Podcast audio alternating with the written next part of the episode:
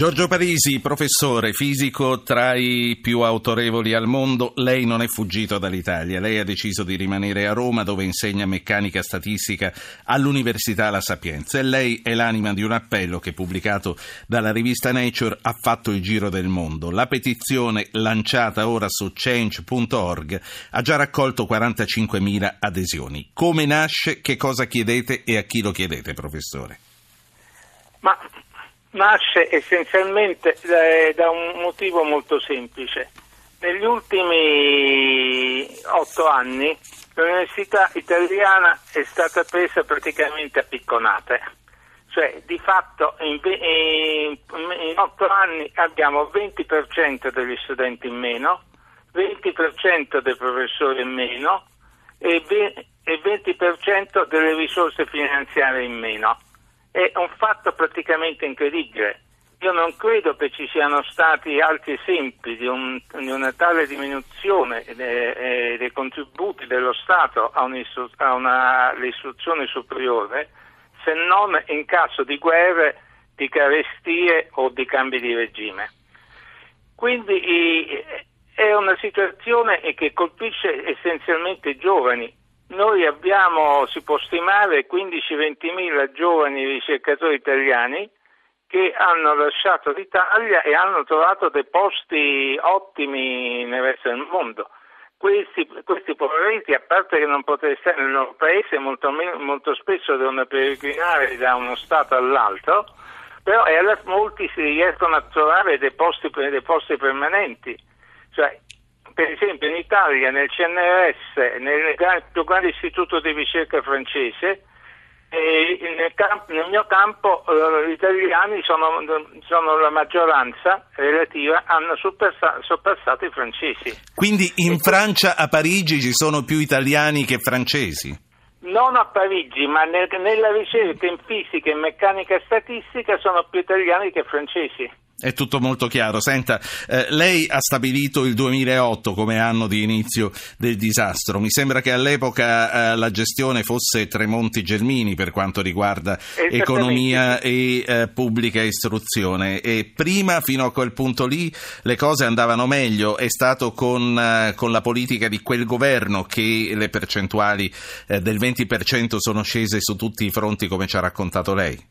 Esattamente, esattamente, quello che è successo oh, è una legge molto precisa che è stata approvata a, a luglio del 2008, quindi pochissimi mesi dopo la vittoria delle elezioni della coalizione di Berlusconi, in cui veniva programmato il taglio delle risorse all'università del 20% nei prossimi anni, nei, prossimi, nei futuri cinque anni. Sì, e quindi sarebbe sufficiente fare macchina indietro fino al 2008 per... Sì, sarebbe fare, farlo necessario fare macchina indietro al 2008. Ovviamente eh, per fare questo bisogna avere la volontà politica di farlo e di recuperare queste risorse. È solo che la volontà politica lei non l'ha vista neanche successivamente, immagino. Eh, Beh, la volontà politica è stata di fermare i tagli, cioè nel senso che non hanno cont- ulteriormente continuato a tagliare, bontà allora, e forse stanno qualco- dando qualche piccole cose, cioè intendo dire adesso è uscito un, un, eh, un concorso per 800 ricercatori, però 800 ricercatori quando ne mancano 15.000 all'appello è praticamente una goccia nell'oceano eh certo. Serve qualcosa di più sostanzioso e poi se, vuole, se vuole proprio come diceva lei, un piano di rientro.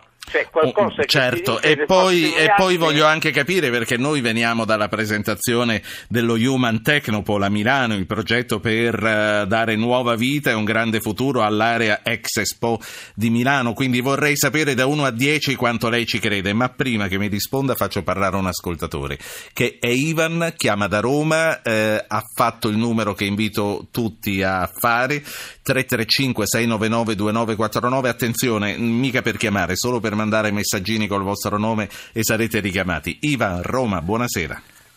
Eh, buonasera, eh, innanzitutto volevo iniziare dicendo che io supporto pienamente la ehm, l'azione di eh, sensibilizzazione che sta facendo il professor Parisi e la supporto pienamente, la trovo assolutamente fondamentale. Sì. Mi- io ho scritto un messaggio sul numero di WhatsApp solo per dire una cosa che- a cui tenevo. Lei ha cominciato la trasmissione dicendo appunto che eh, eh, il professor Parisi è una di quelle persone che non è scappato dall'Italia. Ecco, io volevo dire una cosa fondamentale. Neanche io sono scappato dall'Italia perché io sono andato, come molti scienziati, all'estero per cercare e seguire la mia passione andando a lavorare in gruppi che erano ah, nell'avanguardia nel campo che io facevo. Il problema è che non si riesce a tornare, questo è il problema. Il Non suo campo qual è. Ivan? Io sono un fisico e lavoro nella fisica computazionale, in particolare faccio ricerca biomedica. In quale estero si E- trova? Io mi trovo all'Università di Vienna in questo momento. E lei dice vorrei tornare ma non ci sono le condizioni.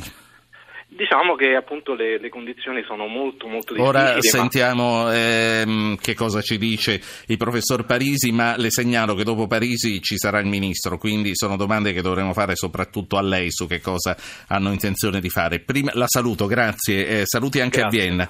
C'è anche Eleonora che voglio fare parlare prima di ridare la parola al professore. Eleonora, buonasera. Buonasera e grazie di avermi richiamato. Volevo confermare quanto ha affermato il precedente interlocutore della radio che è intervenuto. Sono anche io sono laureata non in campo scientifico, però posso in giurisprudenza. Posso dire che comunque quello che si prospetta, lo scenario che ci si prospetta per tutti i laureati è un po' questo e soprattutto questo, il fatto che non si può ritornare una volta che si è andati via, perché andati via può farlo chiunque, eh, fa un'esperienza, trova lavoro, però Sì. a distanza di anni non è stato fatto niente. le- quindi la crisi sì può capitare in un paese che ci sia, però Sì, sì, no, no, ho capito. per superarla. Eh, quindi è partito sì dalla Germini, però tuttora eh, si è in questa Certo. situazione e poi i risultati tra l'altro si vedono perché anche tutti i danni, i dissesti idrobiolo- idrogeologici che ci sono stati eh, No, no, c'è, c'è poco da eh. aggiungere, è molto chiaro Eh. quello che lei dice, grazie. Bene, Eh, grazie. grazie dottoressa. Ehm, professor Parisi, a proposito di chi non può tornare, eppure negli anni e eh, andando anche indietro delle campagne per fare ritornare i cervelli ce ne sono state, perché non hanno mai funzionato? Ma intanto eh, il numero di posti è scarsissimo, cioè il problema è il numero di posti. Per, eh, per dare lo stipendio a 15.000 persone servono una certa quantità di soldi e servono una certa quantità di soldi anche per dargli la possibilità di fare ricerca una volta tornati. Perché eh, la ricerca non è che si fa con i fichi secchi, un buon laboratorio di, di biologia spende 100.000 euro l'anno solo di prodotti chimici. Quindi lei mi dice un biologo prima di accettare di tornare vuole sapere anche quanti soldi avrà per aprire un Eh, certo, laboratorio. perché se no, no ritorna in Italia per stare a, a mani in aria. Senta, Eh, mi dica di Human Technopol prima che ci scappi la, la domanda. Eh, lei eh, quanta fiducia ha in questo progetto presentato dal governo e da Matteo Renzi Ma guardi, proprio ieri, guardi. l'altro ieri a Milano? Sì, sì, sì, conosco, ma guardi, non è il problema di avere fiducia. Il problema è, è bisogna guardarlo su scala più grande. La ricerca è un grande sistema in cui gli studenti vanno all'università, imparano a fare ricerca, vengono formati, diventano ricercatori, poi insegnano, a, cominciano a insegnare e dopo che hanno cominciato a insegnare formano altri ricercatori. Questo processo è stato tagliato a, a, a, alla possi- nel punto in cui si inserisce, si inserisce, mm, inseriscono i nuovi giovani.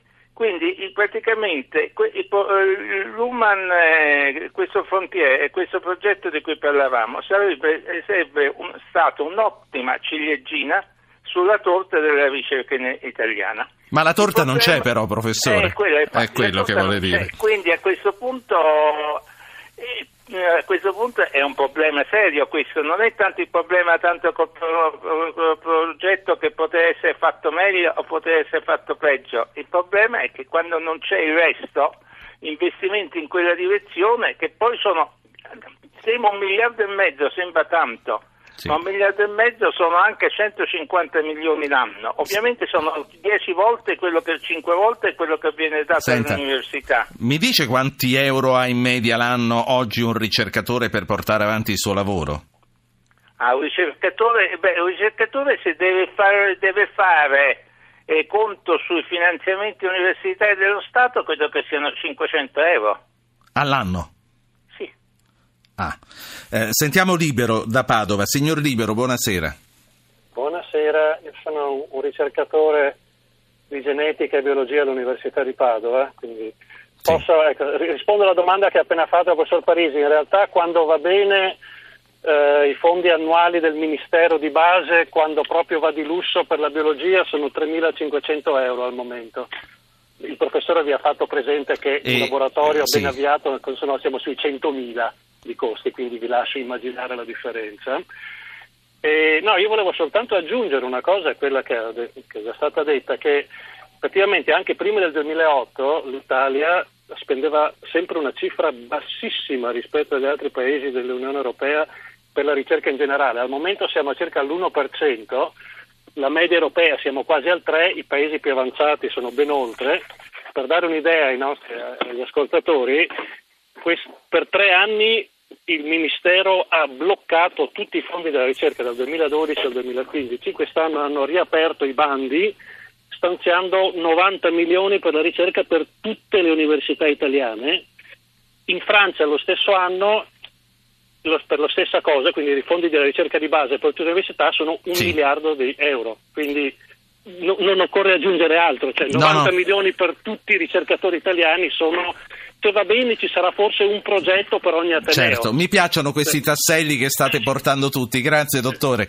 Ehm, professor Parisi, eh, poi voglio andare verso la conclusione nostra, del nostro confronto. Eh, voi eh, questa lettera che Nature vi ha pubblicato l'avete indirizzata all'Unione Europea, perché?